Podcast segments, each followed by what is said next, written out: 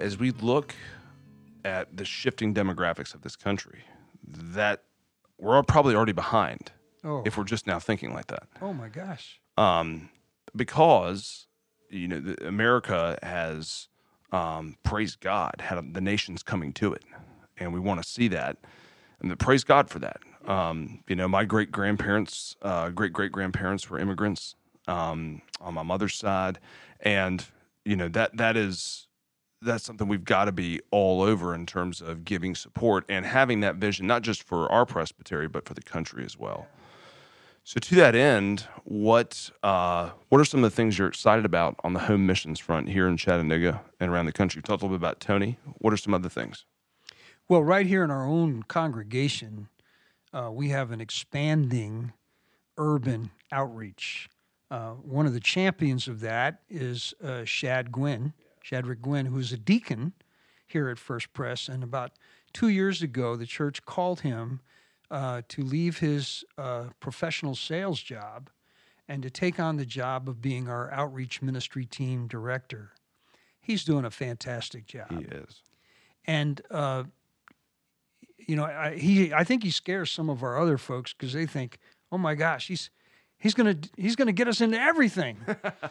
but you know, I've tried to reassure people, you know, even though he asks for volunteers all the time, he's not committing us until you say you are committed. Uh, but one of the things he does, uh, we oversee in that OMT team, uh, o- outreach ministry team, are uh, a kids club at Orchard Knob Elementary School, a mentoring ministry at Orchard Knob, where the Bible club is specifically after school with the permission of parents, where our, a team from our church is there every week to tell the stories of the Bible called Children of Faith. The mentoring team is a one on one matchup. We just this week uh, got permission from the Montessori School in Highland Park to have another Bible club uh, at that school. And we are desperate uh, for volunteers who will take the training so they can be there. These, these, these schools are open to us.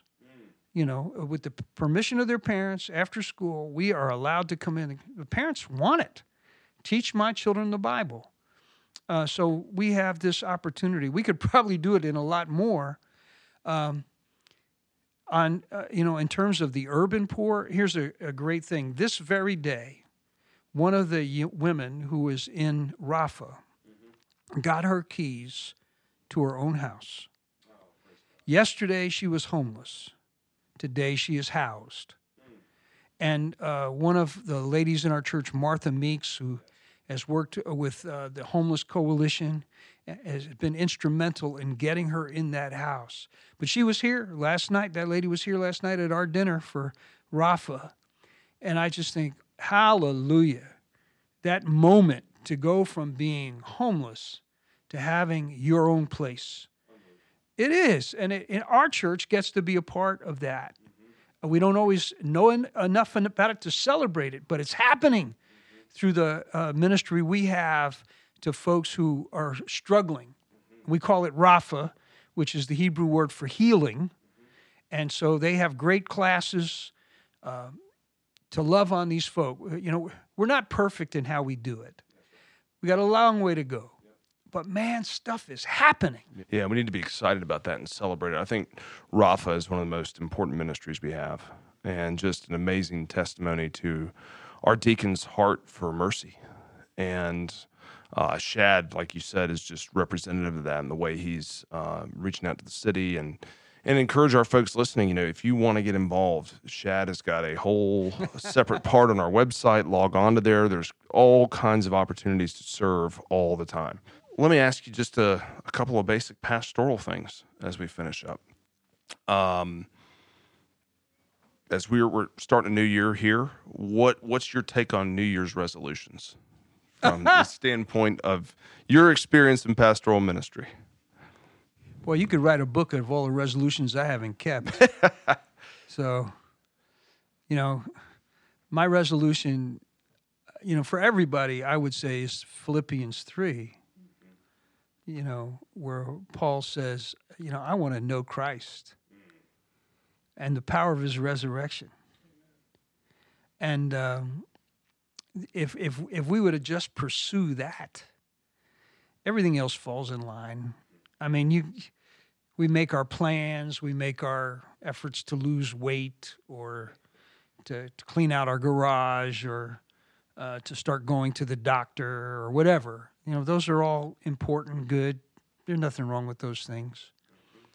Um, but putting one thing uh, in in front of our eyes um, that I, uh, you know, that I might seek after the Lord and uh, be found in Him, and uh, you know, just to be able to worship God. I I'm a corrupt man. I I just the great tragedy of my life is just that sin dogs me. And you know, I and it sometimes it's happening before I realize it.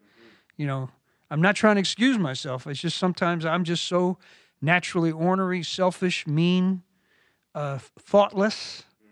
I mean, there those those categories of sin. Let alone the sins where I I make a plan uh, to be wicked and to sinful, and it's if it were not for the grace of God to hedge me in, I I wouldn't be in the ministry. I don't know if I could uh, live the Christian life. Um, but God is faithful. God is more faithful than my proneness to sin. Yeah, somebody ought to preach on that. You're doing a fine job right now, brother. What you reading in your Bible right now that you're excited about? Mm. Well, you know, I in my Bible reading is kind of interesting for me. I mean, I I learned a long time ago that not everything in the Bible is devotional.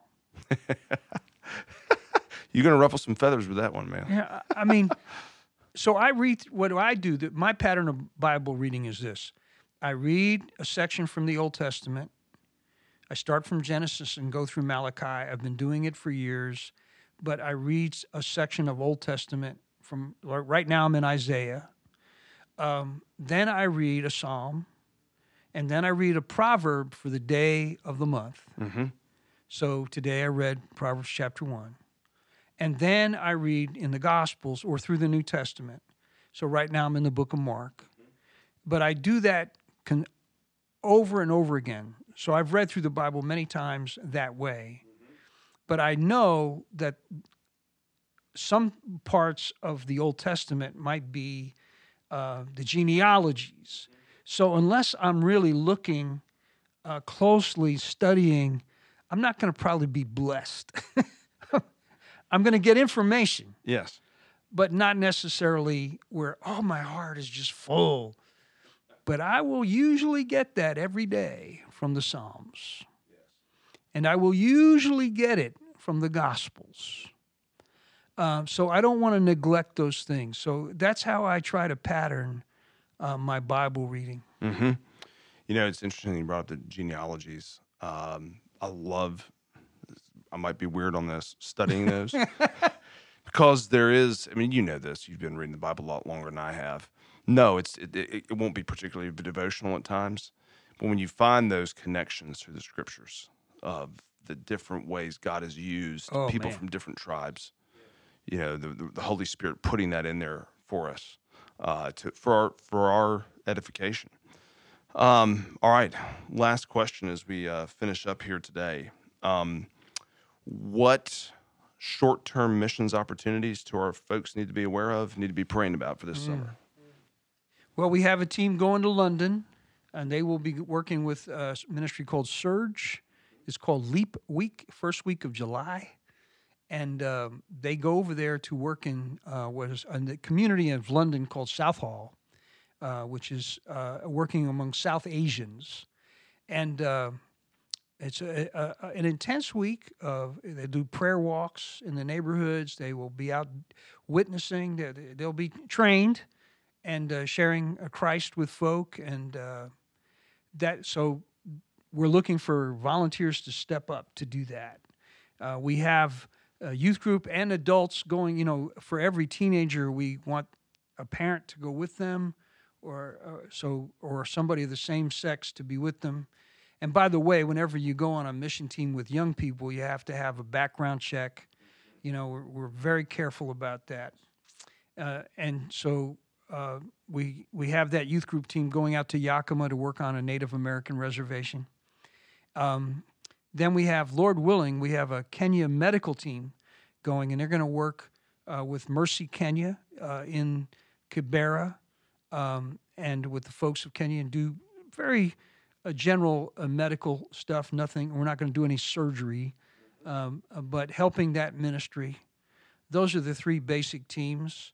Uh, other opportunities may arise.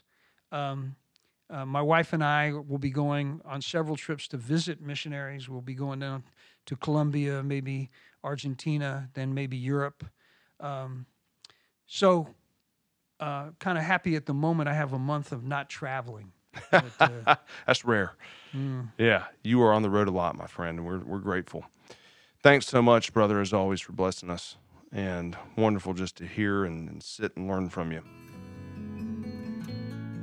First Takes is produced by First Presbyterian Church in Chattanooga, Tennessee. Our theme music was written and recorded by Wes Breedlove. Our sound engineer is me, Dylan Thomas. Our host is Dr. Gabriel Fluhrer. S.K. Van Puffelen is our executive producer, and for more information about First Presbyterian or our ministries here, visit our website at 1stpresbyterian.com www.thebrainfuck.com.